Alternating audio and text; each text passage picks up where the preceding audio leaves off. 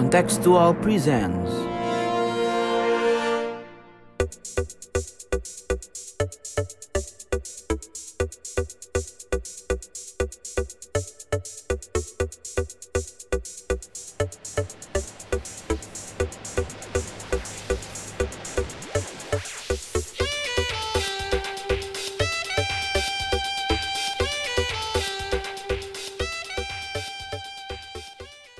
Selamat datang di podcast kasual, katanya kontekstual. Nah, kayak di episode-episode, kayak di episode pertama, kita bakal jawab-jawab nih pertanyaan yang udah kalian tanya ke kita di Twitter dan I G-nya kontekstual. Nah, seperti biasa, ada gue Raffi dan ditemenin sama dua orang. Yang pertama ada Chief Editor kita, Ikhlas. Halo, apa kabar, Ikhlas?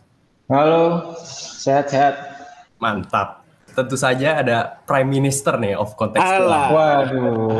Ada Hafiz, apa kabar? Halo, uh, conference semua lo teman-teman. Uh, senang banget sih kita bisa konsisten ya, dan senang banget pertanyaannya makin rame. Makin uh, rame. Buat teman-teman ya, jangan lupa buat nanya terus ke Kontekstual biar bisa dijawab di podcast kasual tiap hari Rabu. Pertanyaannya kita naikin apa kolom tanyanya di Instagram dan Twitter itu kita naikin di hari Rabu. Jadi lo kalau ada pertanyaan yang mau ditanya, mau dijawab di podcast kasual, lo tanyain aja di hari Rabu, lo tungguin aja Instagram dan Twitternya kontekstual gitu ya, Raf ya? Yoi, yoi. Dan ngomong-ngomong Twitter dan I G, sekalian promosi juga lah kita. Uh, jangan lupa follow Twitter kita dan I G kita, at kontekstual dot com, dan tentu saja visit-visit website kita di kontekstual dot com. Ada berita terkini, ada opini, ada artikel ilmiah juga. Keren. Oke dah kalau gitu. Kita langsung kulitin aja lah ya satu-satu pertanyaan-pertanyaan langsung. Ini. Oke, pertanyaan pertama itu dari I G ada at rainer underscore argaditya underscore. Pertanyaannya adalah mengapa aliansi NATO itu masih ada setelah Cold War berakhir? Apakah Rusia dipandang sebagai ancaman utama? Oke. Lo mau jawab duluan atau siapa nih? Boleh, boleh duluan-duluan. Ikhlas. Gue. Oh ya udah. Uh, dalam jawab ini gimana ya? Sebenarnya ya kalau di track back lagi kita kan latar belakang terbentuknya NATO itu kan ya pas masa perang dingin itu. F Y I buat yang belum tahu, uh, NATO itu singkatannya North Atlantic Treaty Organization, yang itu merupakan ya fakta pertahanan bersama gitu antara uh, negara-negara, hampir semua negara di Eropa yang masuk negara sekutu sama uh, Amerika, Kanada dan juga negara-negara sekutu lainnya gitu. Nah, kalau pada waktu itu, utamanya kan dia karena ada apa namanya uh, sesuatu suatu negara itu, namanya Uni Soviet yang dia itu dianggap sebagai ancaman bersama kan. Dan uh, fakta pertahanan bersama ini ditujukan ya untuk mempertahankan diri gitu di, sama, uh, dari ancaman Soviet itu. Karena kan pas dulu konteksnya perang dingin, ya ada kontestasi besar antara uh, istilahnya Barat dan Timur gitu kan. Nah. Jadi uh, NATO itu sendiri intinya ya ada sebuah adalah sebuah kalau nggak salah ya, gue juga agak lupa-lupa dulu nih, gue pelajarin itu uh, sebuah fakta pertahanan kolektif security gitu. Jadi ketika ada satu negara yang dia tuh diserang, makanya itu akan menjadi serangan terhadap semua negara gitu. Ini juga yang menjadi deterren buat apa namanya dari Uni Soviet ini agar dia itu nggak nggak menyerang negara-negara yang termasuk dalam NATO gitu. Uh, terus NATO kenapa masih eksis sampai sekarang? Sebenarnya kalau dibilang apa ya, uh, ya ancaman yang dulu ada udah nggak ada, ya ada benernya juga. Karena Uni Soviet kan udah bubar gitu dan uh, terjadi disintegrasi kayak dari Uni Soviet sendiri, jadi banyak negara-negara kecil. Tapi dari negara-negara kecil tersebut kayak uh, apa ya, virtually nggak nggak benar-benar terpisah juga, karena masih ada jalinan sosial, politik dan ekonomi yang sangat kuat gitu di antara negara-negara ex-Uni Soviet yang terutama dipatroni itu oleh Rusia gitu. Dan meskipun nggak semengancam dulu, Rusia bisa dipandang juga sebagai ancaman utama bagi uh, NATO sekarang gitu. Itu sih singkatnya menurut gue. Hmm. Kalau lu bis? Uh, kalau gue mau ngejawab soal si NATO ya, maksudnya gue yeah. ngejawab gimana. Kenapa NATO ada gitu kan, tadi Ikhlas juga udah ngejelasin uh, al, apa alasan terbentuknya NATO pas era perang dingin. Cuman kenapa masih ada? Karena menurut gue uh, NATO itu uh, jadi satu um, wadah yang sangat uh, sesuai dan cocok buat uh, Western Hemisphere. Dan gue memang menganalisis uh, wilayah wilayah barat. Gue suka banget menganalisis wilayah barat, Eropa Utara, Eropa Barat, Amerika Utara. gue uh, selalu menemukan uh, kesamaan dalam memandang uh, others gitu. Hmm. Mungkin mereka memang uh, gaya budaya dan segala macam beda gitu. U S sama Europe daratan pasti beda budayanya gitu. Tapi hmm. ada ada kesamaan pandangan soal tadi, soal others yang mereka anggap sebagai ancaman gitu kan.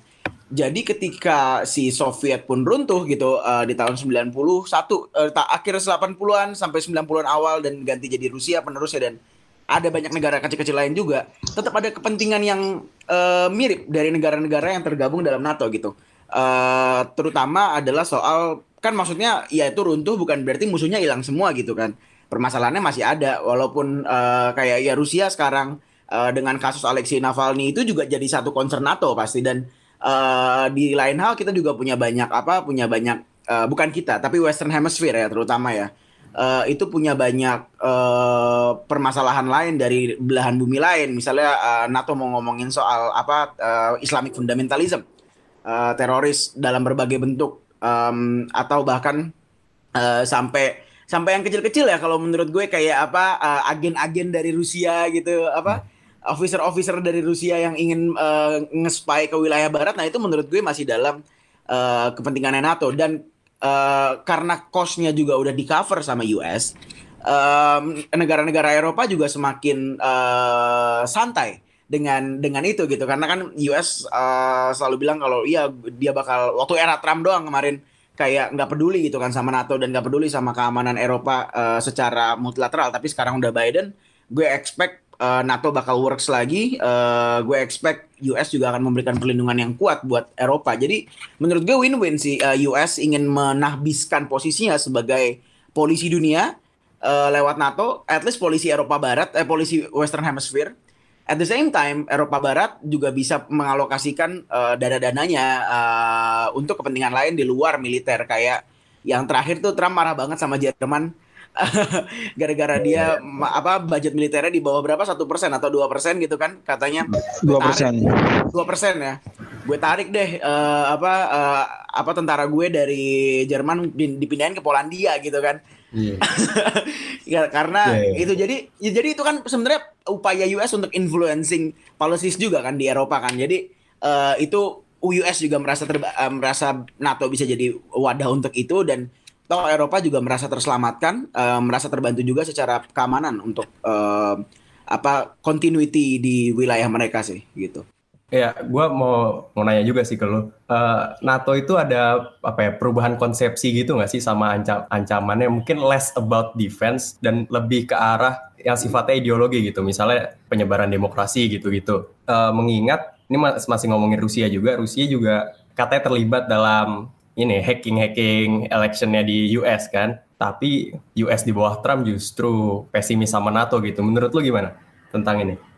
Um, gue ngerasa sebenarnya NATO tentu basicnya ideologi ya, yeah. Western, uh, gue nggak bisa bilang liberal tapi Western ideologi lah, uh, loose banget sih memang uh, apanya uh, gambarannya, tapi lo bisa bedain mana Barat dan mana yang bukan gitu, uh, itu lewat NATO. Yang unik mungkin kayak Turki, uh, tapi pun waktu NATO, uh, waktu Turki gabung NATO itu juga uh, ketika uh, Turki lagi senang-senangnya dengan sekularisme. Jadi uh, apa kalau sekarang kan katanya udah kembali ke Islam lagi, kuat lagi Islamnya. Waktu itu kan Turki lagi sekuler dan dia gabung NATO. Dan jadi uh, apa kalau lo ngomong bilang uh, apa ancamannya berubah atau apa, menurut gue uh, mereka selalu berangkat dari tadi kepemahaman yang sama, demokrasi sekuler lah, demokrasi Barat lah kita bisa ngomong itu kali ya. Uh, jadi lo kalau lo demokrasi dan lo sekuler ya lo bisa gabung NATO gitu, dan lo mungkin di Western Hemisphere meskipun ya Turki di mana Atlantik utaranya gitu kan. ya, ya, ya, ya, Tahu ya. banget gitu kan, tapi uh, that's that's the point gitu. Balik lagi bukan soal geografik ya, uh, North Atlantic-nya bukan soal geografis tapi North Atlantic uh, demokrasi sekuler itu. Nah itu satu. Jadi kalau lo ngomongin ancaman, sebenarnya ancamannya ya selalu ideologi dulu, uh, komunisme. Terus ketika komunisme runtuh pun uh, mereka berusaha mempertahankan demokrasi uh, di apa selalu berangkat dari anggotanya tuh selalu berangkat dari yang sama gitu ya, uh, nafas uh, nafas ideologinya. Dan sekarang melihat uh, ancamannya pun masih ideologi juga. Mungkin tadi ya ada shifting ke terorisme misalnya, atau ke apa ke Rusia yang demokrasinya terbatas gitu misalnya. Jadi tetap tetap nafasnya tuh memang ideologi, meskipun bentuknya aliansi. Kan katanya kalau aliansi itu tidak terberangkat dari dorongan-dorongan ideologi kan, kalau kata realis uh, yeah. uh, tahun delapan puluhan. Tapi uh, at, at, the, at the end se, se, se, sebagaimana Cina mungkin mempersif uh, Rusia sebagai ancaman gitu, tetap Cina nggak akan gabung NATO gitu. Jadi lo kalau ngomongin uh, no ideology ya bullshit lah. Dari dulu pasti ada ideologi yang berperan untuk menentukan apakah uh, satu negara layak untuk gabung NATO atau enggak. Gitu sih kalau gue. Ikhlas ada respon? Uh, gue juga setuju sih. Kayak basicnya nih, kayak ideologi dan latar belakang juga dari perang dingin. Jadi uh, ya kurang lebih sama. Cuman gue mau harap ya mungkin didiversifikasi ancamannya gitu, nggak cuma Rusia kan, kayak NATO juga terlibat dalam uh, baik di peacekeeping ataupun intervensi gitu kan, kayak di Libya dulu tuh waktu dua ribu sebelas kan itu uh, U S led tapi sama negara-negara NATO tuh semuanya itu ikut di Libya. Jadi uh, apa yang dipersif, apa yang dianggap sebagai threat ini kayak mulai uh, nggak cuman Rusia atau negara-negara ex-Soviet doang, tapi juga semakin terdiversifikasi. Itu aja sih. Betul. Oke, okay, oke. Okay. Kita bisa lanjut ke pertanyaan selanjutnya. Ini masih pertanyaan dari I G, ada at hanif dot f m s s. Pertanyaannya adalah, seberapa penting Israel bagi negara seperti Amerika? Apa keuntungan negara kayak Amerika itu untuk menjalin relasi dengan Israel? Oke, okay. uh, lu dulu, Fis.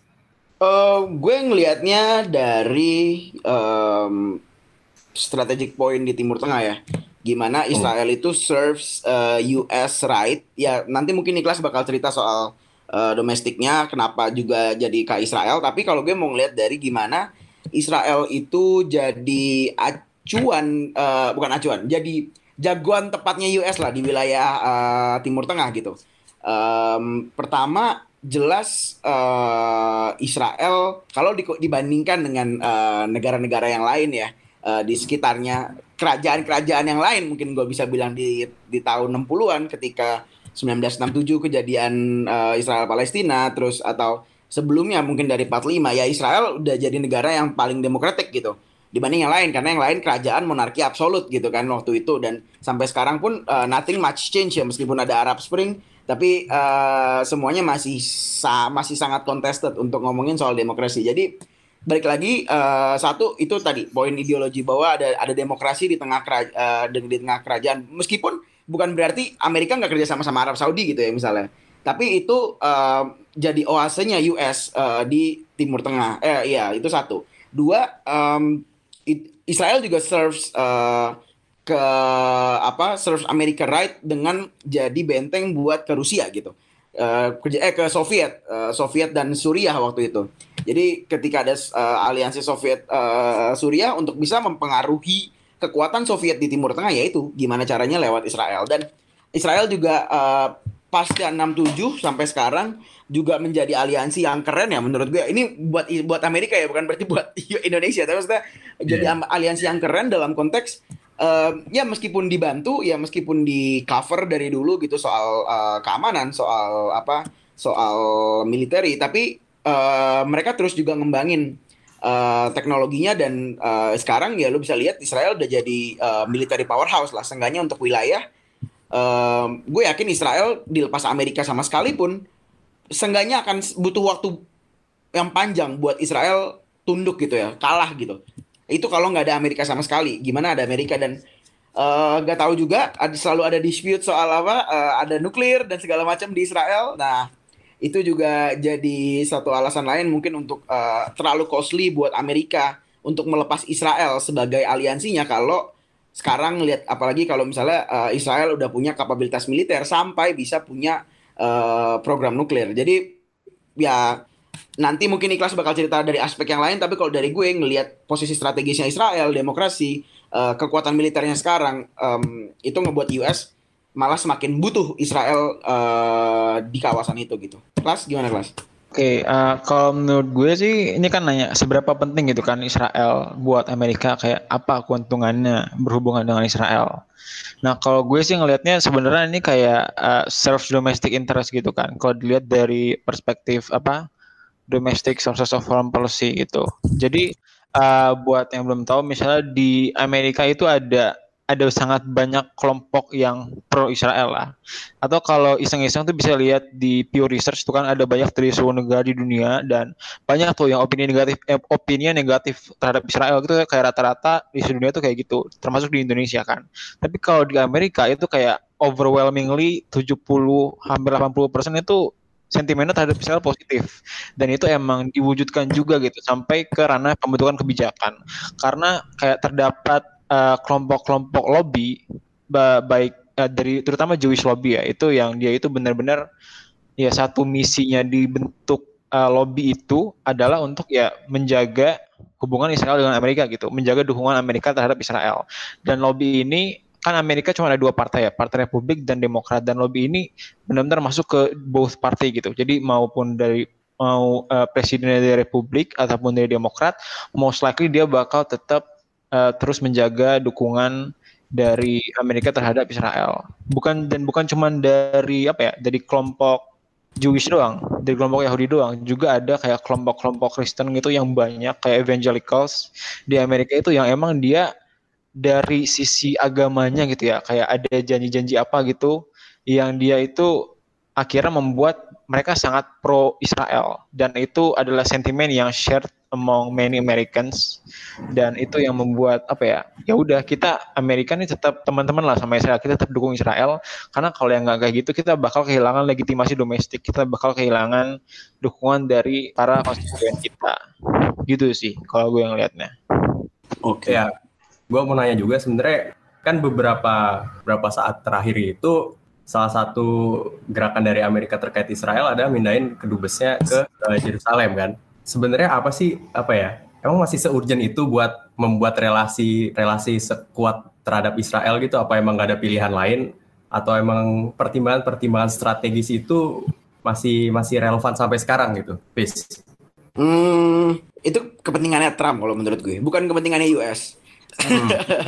Jadi, uh, karena di sisi lain ya U S itu kan punya banyak kepentingan lain, dan uh, dengan kepu- dengan ini ya ini establishment U S yang uh, demokrasi liberal ya, uh, even yang konservatif, maksudnya yang konservatif neolib gitu, uh, kan punya banyak kepentingan lain. Sedangkan kan kepentingannya Trump tuh beda dengan kepentingan itu. Jadi ketika dia memindahkan uh, kedutaan besar ke Yerusalem, itu langkah yang menurut uh, sebagian besar kan dianggap sebagai bunuh diri buat U S lah ya. Uh, ya Trump doesn't know it, karena dia menurut, menurut dia itu akan menguntungkan dia, dan Israel juga tentu diuntungkan dengan itu. Cuman uh, looking at the bigger picture ya, uh, pada akhirnya gak semua, uh, gue yakin gak mayoritas orang pengen itu gitu di mana di Israel. Uh, gue yakin uh, sebesar berapa persen tadi yang apa miliki dukungan terhadap poin Israel pun, uh, gue yakin uh, besar dari besar dari mereka itu juga ngelihat bahwa Palestina juga butuh rights untuk uh, tinggal di sana. Banyak orang bilang kan two state solution dan segala macam, kalau di U S tuh pengennya itu kan.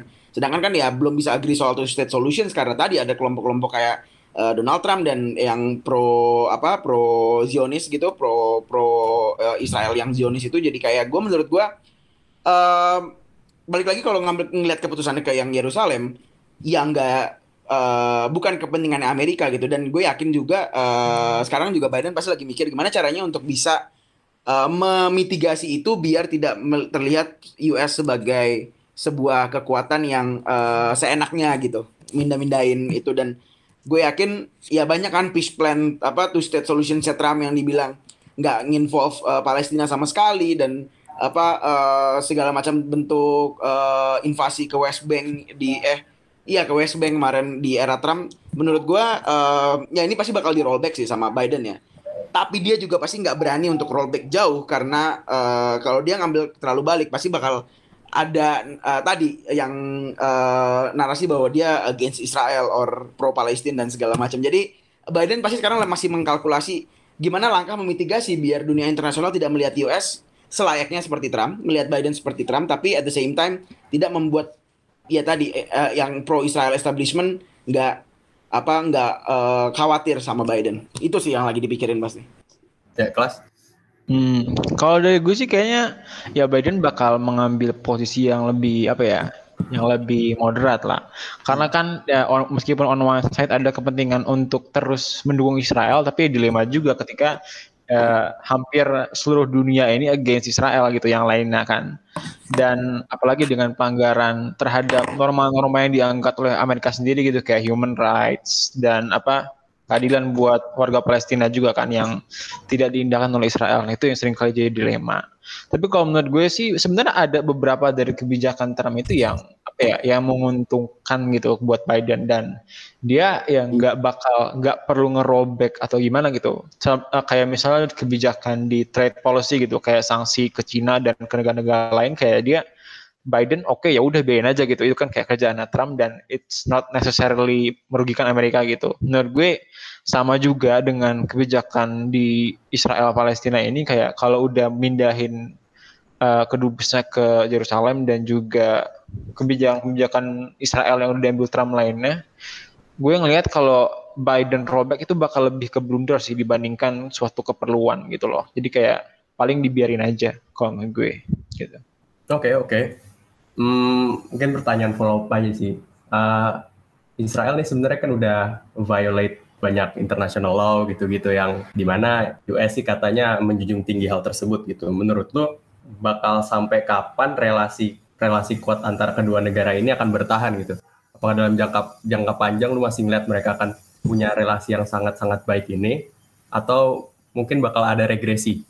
Okay, kalau gue karena ngelihatnya dari perspektif apa ya, domestik ya, kepentingan domestik, menurut gue Amerika dan di, di panggung internasional juga ya nggak akan ada konsekuensi serius gitu kalau Amerika ya terus mempertahankan posisinya yang sekarang gitu. Meski ya kelihatan kalau dia tuh ya kayak nggak konsisten gitu kan, dia uh, dia menjunjung human rights tapi kok nggak menghormati human rights gitu kan. Tapi terus dia selalu ngeveto resolusi-resolusi yang apa menyulitkan Israel gitu kan di P B B dan juga di forum-forum internasional lainnya. Tentu kelihatannya nggak elok gitu, dan kayak dia melanggar norma-normanya sendiri, tapi ya no, no real consequences gitu loh. Jadi untuk itu untuk itu sendiri menurut gue bakal tetap diambil. Paling baru bisa berubah itu kebijakannya atau mengalami regresi ya ketika presidennya yang kepilih itu udah nggak pro Israel lagi, kayak apa Bernie Sanders gitu kan istilahnya gitu, atau yang tidak terkait dengan establishment lainnya gitu presidennya gitu menurut gue. Oke okay, oke. Okay. Lo ada tambahan Fis apa? Dah, setuju gue dah. Lo nggak mau jawab? Kagak kagak ngerti. Si belajar ya. Bidulis angkat tangan gue. Oke. Okay. Uh, Kita ambil kelas Timteng. Insya Allah. Oke. Okay. Kita lanjut ke pertanyaan ketiga.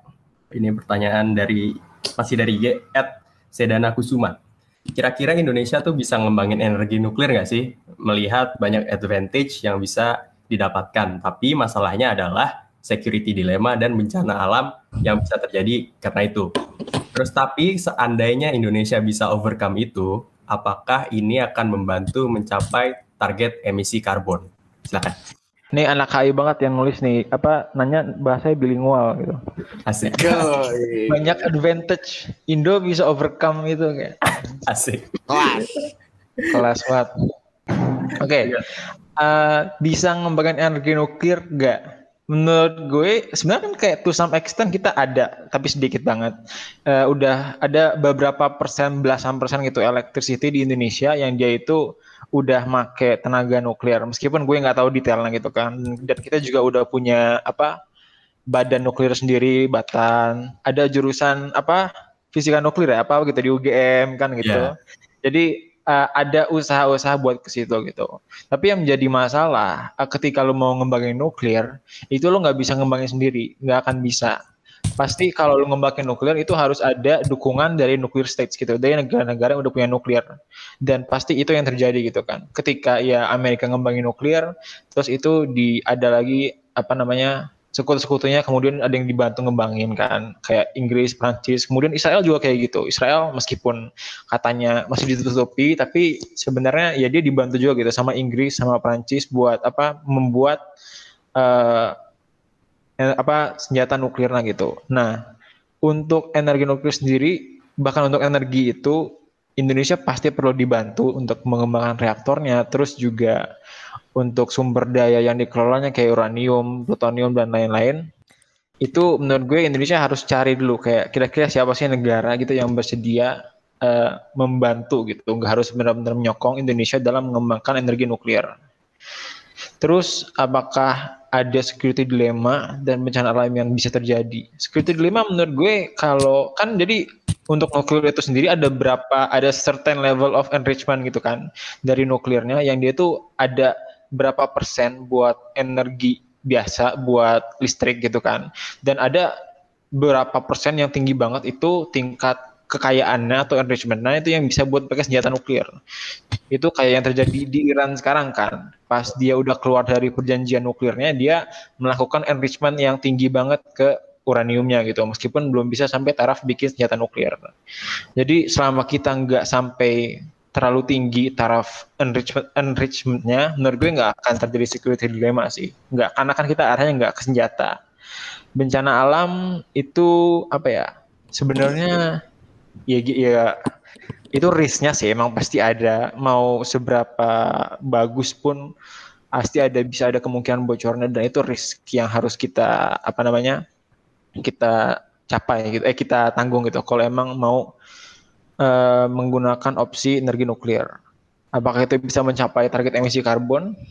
Bisa sih, tapi kalau misalnya kita tanya ke teman-teman S J W gitu ya, kayak teman-teman Greenpeace gitu misalnya, teman gue, dia pasti anti nuklir sebenarnya.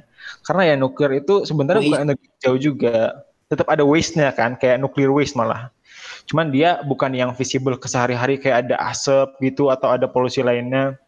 Cuman tetap ada bentuk waste-nya gitu, dan ini bukan akan jadi opsi pertama buat uh, energi terbarukan gitu loh. Nah, soal ini soal nuklir ya. Jadi kita nggak bisa bilang itu energi terbarukan karena orang Indonesia Uh, lebih senangnya nyebut energi baru. Jadi baru tapi bukan terbarukan karena katanya nggak punya sifat sustainability. Kata S J W tadi, kata teman-teman uh, apa uh, pejuang lingkungan. Nah, cuman ngomongin lagi ya soal apa um, apakah akan menimbulkan security dilemma kalau Indonesia punya nuklir uh, apa listrik berbasis nuklir, P L T N berarti gitu kan, bangkit listrik tenaga nuklir. Nah, ini sebenarnya kita bisa lihat case-nya langsung sih. Oh, dan gue pengen ini sih, pengen apa me- Meref, mengkoreksi Ikhlas, kita belum dipakai P L N kelas, kita udah ada reaktornya buat tenaga listrik, tapi oh, yeah. belum P L N katanya sih belum memakai, belum oh. memakai uh, itu untuk tenaga listrik di rumah sama sekali katanya ya, yang di yang resminya kayak gitu. Nah balik lagi ya, jadi kalau lo ngomongin security dilemma, kita sebenarnya bisa lihat sih, kalau lo ngomongin soal uh, nuklir untuk electricity, untuk listrik. Uh, gue ngelihat di, di uh, gue lagi baca nih di uh, N A I dot org.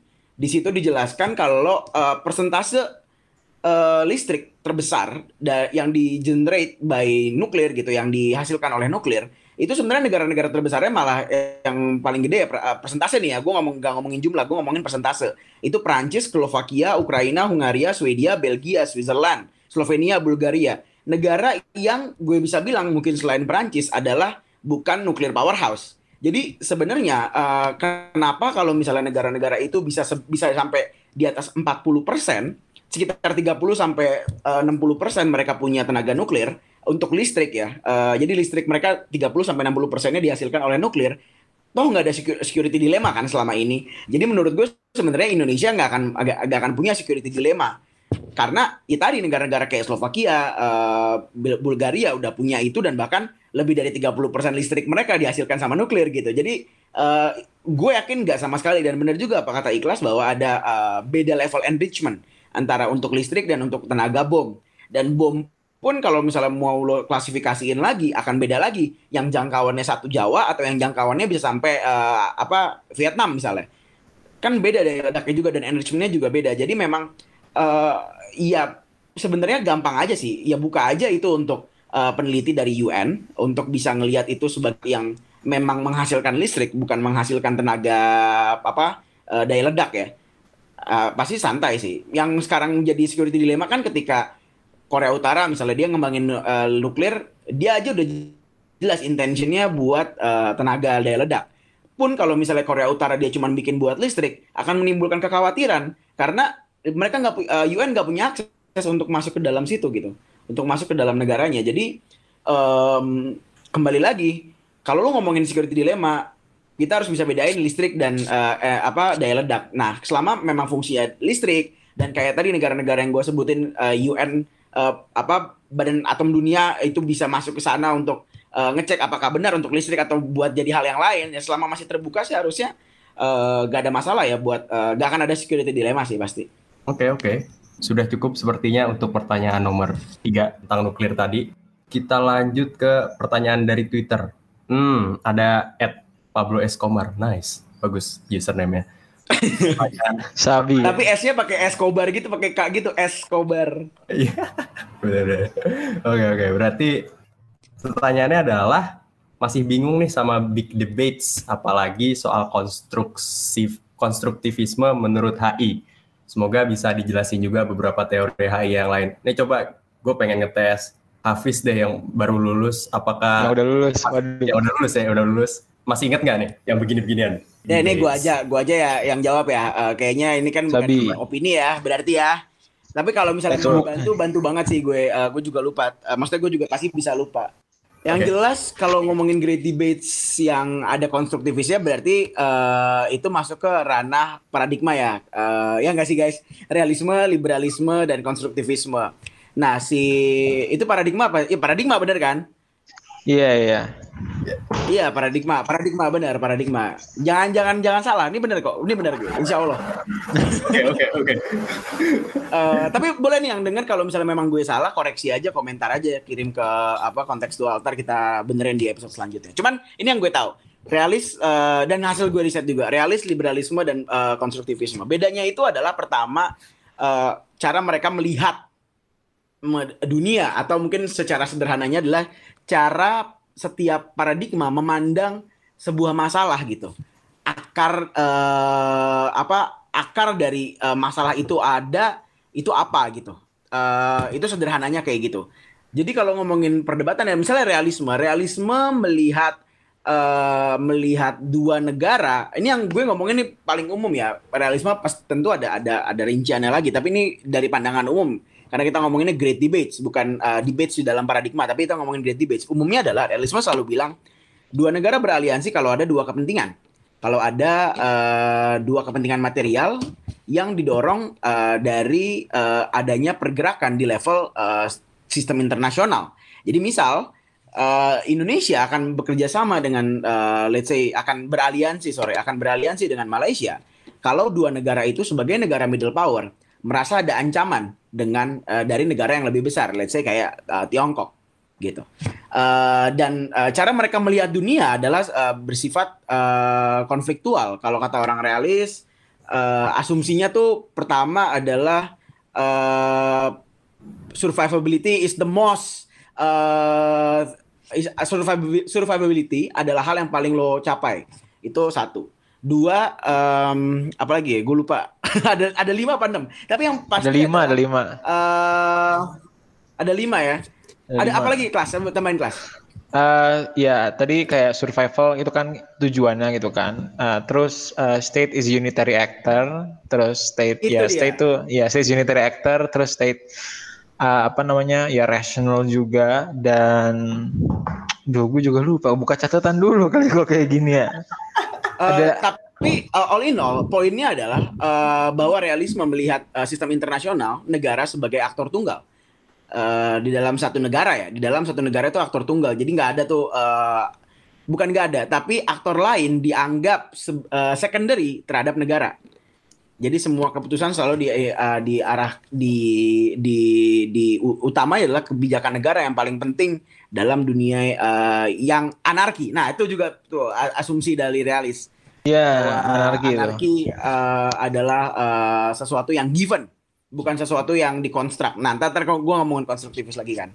Tapi anarki adalah yang given kalau kata realis. Nah, dari asumsi-asumsi itu, kalau ngelihat tadi, kalau gue balik lagi ke contoh kasus ya Indonesia, Malaysia, Thailand misalnya, mereka merasa terancam di Laut Cina Selatan, uh, survivability-nya terancam. Dari misalnya hadirnya Tiongkok di wilayah tersebut, ketiga negara tersebut akan beraliansi. Karena otherwise, kalau mereka sendiri-sendiri ngelawan Tiongkok yang bisa kita asumsikan sebagai great power, dari rationality berdasarkan angka kayak misalnya uh, jumlah militer, kekuatan militer, uh, dan segala macam ya, jangan di... Uh, jangan lihat aspek lain, pokoknya aspek materialnya udah jauh lebih besar secara militer dibanding tiga negara itu, pasti tiga negara itu akan beraliansi. Itu juga ada teorinya masing-masing sih. Tadi ada teori balance of power atau balance of threat atau balance of uh, interest yang mirip-mirip yang menempel sama Ekopolin sebenarnya. Cuman uh, umumnya kayak gitu, sederhananya kayak gitu. Itu realis melihat dunia bahwa uh, lo harus survival dan uh, ya nggak ada nggak ada uh, friends yang forever, nggak ada musuh yang selamanya gitu. Semuanya bergerak berdasarkan rasionalitas kepentingan. Kedua adalah nih gue masuk liberalisme. Liberalisme uh, berbeda asumsinya dengan realis. Uh, di uh, liberalisme asumsinya bahwa semua aktor itu penting.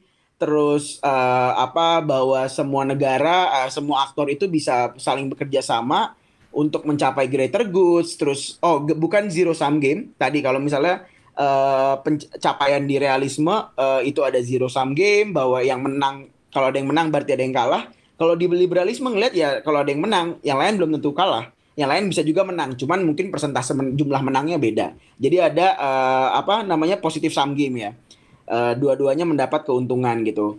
Dan um, apa paradigma liberalisme juga ngelihat kalau si apa kalau misalnya kedua pihak tidak bekerja sama, uh, malah bisa jadi uh, dua-duanya merugikan, dirugikan.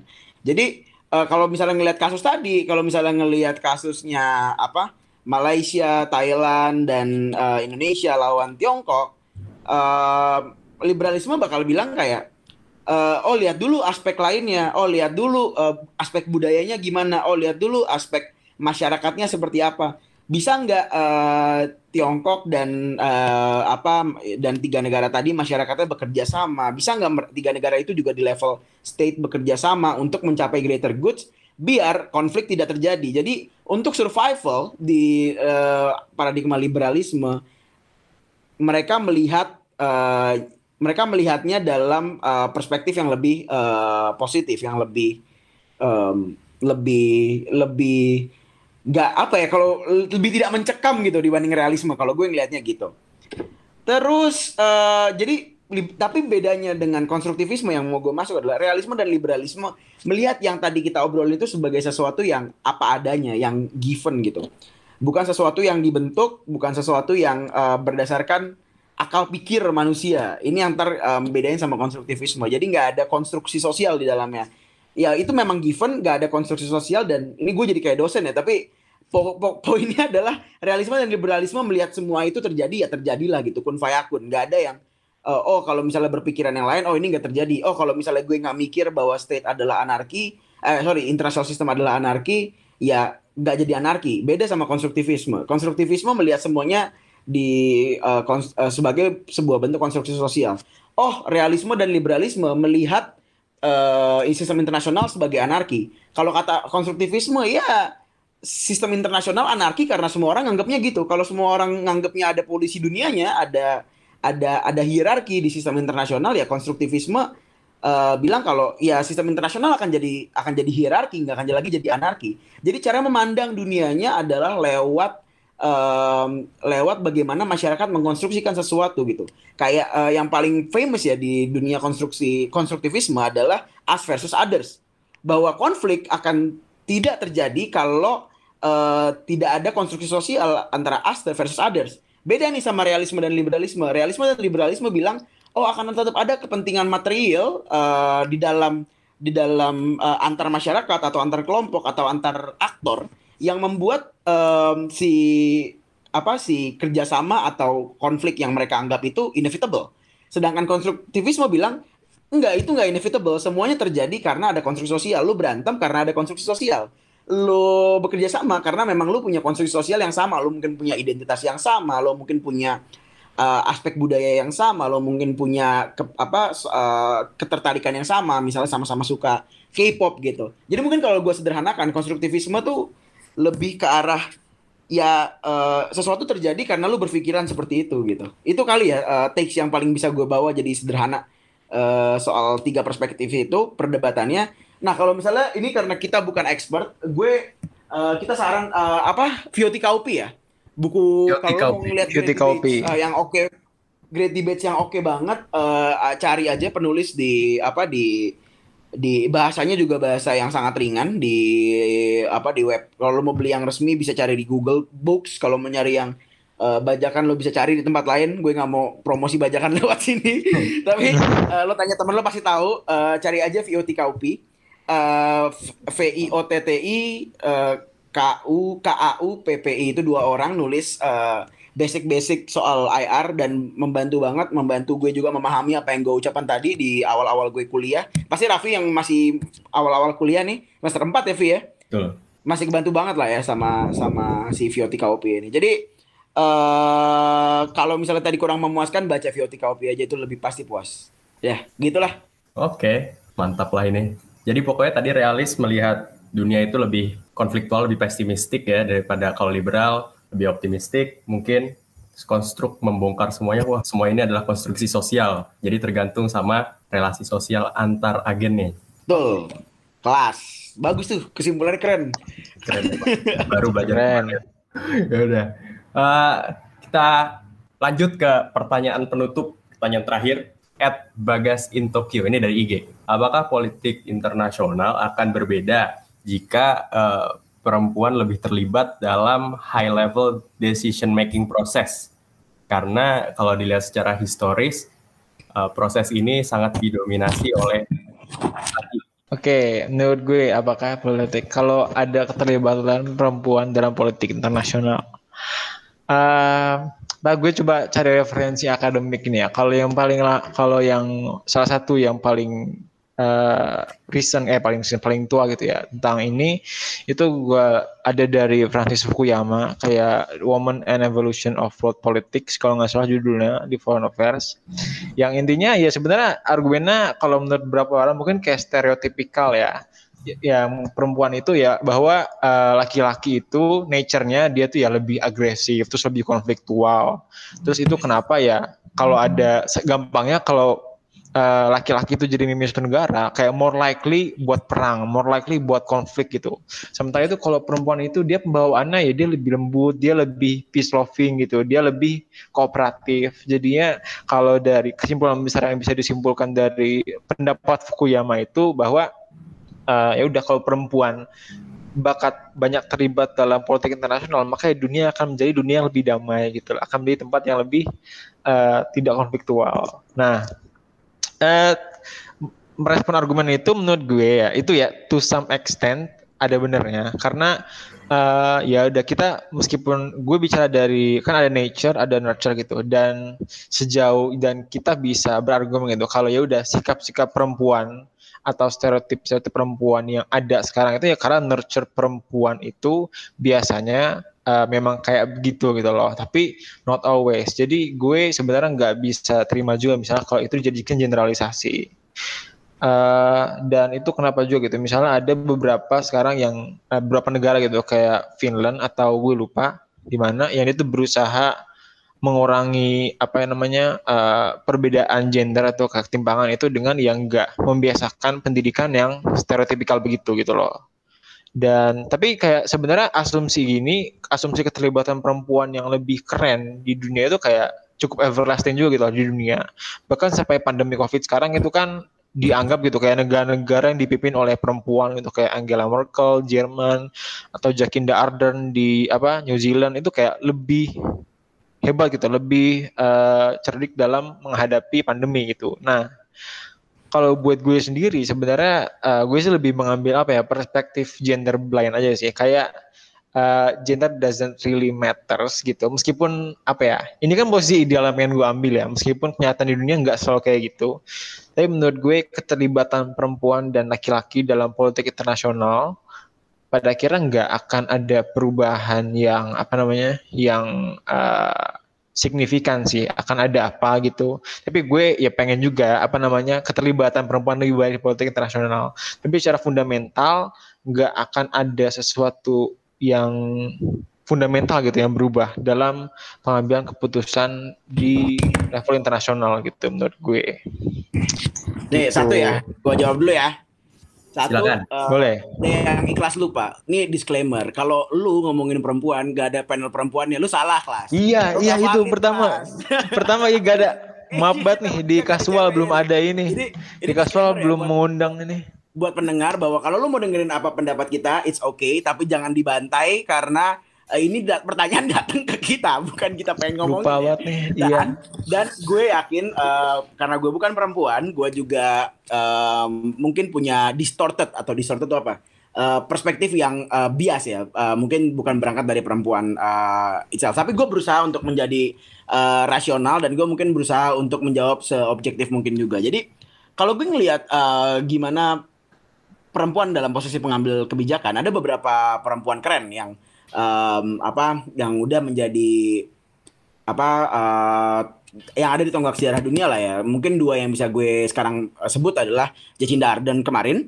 Uh, ini dari left wing-nya uh, di apa Labour Party-nya, partai buruhnya Selandia Baru, dan Margaret Thatcher uh, di tahun delapan puluhan uh, dari partai konservatif. Kalau menurut gue dua perempuan itu yang paling apa yang paling berpengaruh dalam proses pengambilan kebijakan di dunia karena dua-duanya uh, dihadapi di masa-masa dunia sedang transisi ketika itu uh, apa post World War Two uh, reconstruction baru mulai uh, sampai titik uh, titik titik titik sampai gitu titik akhirnya di tahun tujuh puluhan uh, Margaret Thatcher terus uh, Jacinda Ardern ber- berhasil memimpin uh, apa um, apa memimpin Selandia Baru dengan uh, COVID uh, dengan penanganan COVID-nya. Meskipun ada beberapa nama lain kayak Angela Merkel yang juga menurut gue uh, bisa kita uh, apa bisa kita sebutkan di sini layak juga.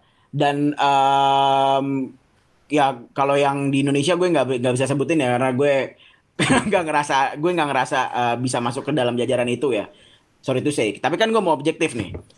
Uh, jadi tiga nama itu yang menurut gue dua plus satu lah, uh, yang menurut gue sangat berpengaruh di landscape politik dunia uh, hingga hari ini. Dan apakah uh, berbeda gitu? Kalau misalnya uh, lebih banyak perempuan, dan menurut gue enggak.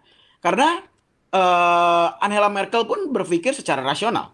Maksud gue gini, apa yang dilakukan oleh Angela Merkel di Jerman, di Uni Eropa, jika ada cowok dari dari dari partai yang sama dengan ideologi yang sama, akankah mengambil langkah yang berbeda? Menurut gue enggak. Begitupun Jacinda Ardern. Kalaupun misalnya ada ketua partai buruh di Selandia Baru uh, yang mengisi posisi Jacinda Ardern gitu, jadi uh, mengisi kursi P M kemarin ketika uh, COVID awal menyerang Selandia Baru. Akankah Presiden E P M Perdana Menteri dari Partai Buruh itu mengambil langkah yang berbeda dengan Jacinda? Gue yakin enggak. Begitupun Margaret Thatcher, uh, begitupun Theresa May. Theresa May juga nggak bisa masuk ke dalam jajaran tiga itu ya. Uh, maksud gue, semua politisi atau semua pengambil kebijakan yang uh, berada di posisinya, perempuan, sorry. Uh, mereka selalu mengambil kebijakan yang memang berdasarkan ideologi yang mereka percaya. Dan uh, konteks dari masanya gitu, konteks dari setting masyarakatnya. Um, Jadi kalau misalnya lu ngomongin uh, Hillary Clinton pun misalnya, apa yang dia bawa sebagai Secretary of State di tahun dua ribu delapan hingga uh, masa Obama selesai, sam- dan apa yang dia promosikan di tahun dua ribu enam belas itu juga beda sebenarnya. Jadi uh, not necessarily karena dia perempuan, terus dia bisa membuat dunia menjadi lebih baik atau lebih buruk. Karena posisi pengambil kebijakan itu menurut gue nggak berangkat dari satu orang yang sama gitu. Nggak tiba-tiba... Uh, Pasti ada pasti ada konsultan politiknya, ada konsultan komunikasinya, ada tim yang risetnya. It as it happens aja si ketua partainya atau ketua, atau yang maju gitu. Uh, kayak misalnya si siapa kemarin uh, wakil presidennya Biden, uh, Kamala Harris maju ya as it happens aja bahwa dia perempuan. Ya, apakah gue mendorong lebih banyak perempuan di posisi pengambil kebijakan? Tentu. Uh, kenapa tidak gitu? Tapi kalau lu paksakan, satu, kalau misalnya lu paksa, misalnya di parlemen ada lima puluh lima puluh harus cewek cowok. Atau dua, misalnya, uh, apa, um, lu memaksa bahwa pre- presiden harus cewek, itu juga nggak akan membawa dampak apa-apa sebenarnya. Bisa aja diktator kayak Hitler tuh cewek, itu bisa aja. Asitapan saja pada masa itu, uh, yang mendominasi landscape politik dunia adalah cowok semua. Jadi bukan berarti, uh, kalau lu ngomong juga ada kan Marie Le Pen di Perancis, itu cewek. Iya kan? Dan apakah dia berbeda dengan dengan Hitler gitu misalnya, atau jangan Hitler jauh banget, oh dia berbeda dengan uh, Nigel Farage misalnya, nggak beda gitu di U K gitu kan. Jadi menurut gue kalau lu ngomongin apakah berubah dunia ya nggak akan serta merta uh, signifikan, tapi apakah lu pengen ya gue tentulah, maksudnya uh, gue gue mendorong semua perempuan memilih apa yang bisa dia pilih gitu. Jadi uh, equal opportunity sih kalau gue, uh, kalaupun memang masyarakatnya memilih perdana menteri atau presiden perempuan atau atau ratu kayak uh, udah berapa abad udah berapa abad udah berapa dekade eh, Inggris dipimpin sama cewek uh, kan uh, sebenarnya sebagai simbol negara ya ya udah aja gitu sebenarnya. Jadi gue lebih senang menormalisasi posisi itu sih daripada kita meng- mengagung-agungkan sesuatu yang sebenarnya belum tentu uh, berdampak positif dan malah bisa jadi bumerang. Gue sih gitu ngeliat. Dan ini tapi balik lagi nih pendapat gue sebagai seorang cowok ya. Gue nggak bisa speak to all the girls, gue nggak bisa bilang ini sebagai pendapat yang balik lagi uh, harus lo terima, tapi ini pendapat gue dan tadi juga pendapat Ikhlas dan gue pengen denger pendapatnya Raffi sekarang. Oke, langsung tambah. Jadi menurut gue, uh, apakah politik internasional bakal bakal berbeda kalau lebih banyak perempuan yang terlibat gitu di dalam hal decision making proses? Menurut gue, ya sama kayak kalian berdua tadi, sebenarnya nggak bakal beda-beda amat karena apa? Seben, ada ada constraint-constraint lain sebenarnya, structural constraint yang memengaruhi behavior mereka gitu. Nggak nggak necessarily kalau perempuan otomatis uh, otomatis misalkan lebih lembut atau lebih humanis, kalau laki-laki misalnya lebih agresif, lebih apa gitu. Menurut gua nggak, menurut gua nggak gitu. Dan ini lebih ke ininya kali ya. Kalau Ikhlas tadi ngomong soal uh, penanganan COVID yang cenderung negara-negara yang dipimpin oleh perempuan itu cenderung lebih baik dalam menangani COVID, itu juga says a lot about their their political system, their democratic system gitu. Uh, mereka bisa dipimpin oleh perempuan itu says all, dipimpin oleh perempuan itu sebenarnya says a lot about their their their, their system gitu. Apa nggak nggak nggak semua negara bisa bisa kayak gitu menurut gua. Dan alangkah baiknya jika perempuan bisa lebih bisa lebih terlibat juga dalam dalam politik internasional, karena semakin banyak juga negara yang sistem demokratiknya juga makin baik menurut gue gitu. Udah H I banget bahasa lu, structural constraints. Asli. Ya, ya salah. Sekali lagi pendapat kita sebagai laki-laki gitu ya. Mungkin kita undang podcaster perempuan lah. Nanti harusnya ini ada kali. Managing editor harusnya. Kita. Harusnya ada iya. Managing editor kita, Rania Syadia. Iya.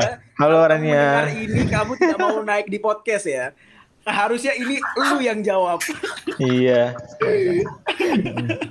That's it lah ya buat episode ini lah ya. Udah lama nih, udah panjang. Keren-keren okay. Sih pertanyaannya.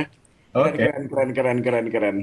Oke, okay, silakan ditutup Raffi. Oke, okay. Pertanyaan mengenai representasi perempuan tadi menutup episode kedua dari podcast kasual katanya kontekstual kali ini. Akan tanya kapanpun, dimanapun ke akun-akun sosial media kontekstual. Kalau masih belum puas sama jawaban-jawaban kita yang tadi, tanya lagi aja, debatin lagi aja kalau perlu, biar kita bisa isi lagi di episode podcast selanjutnya. Gua Raffi, Hafiz, dan Ikhlas pamit undur diri. Stay safe, stay healthy. Dadah. Thank Dadah. you.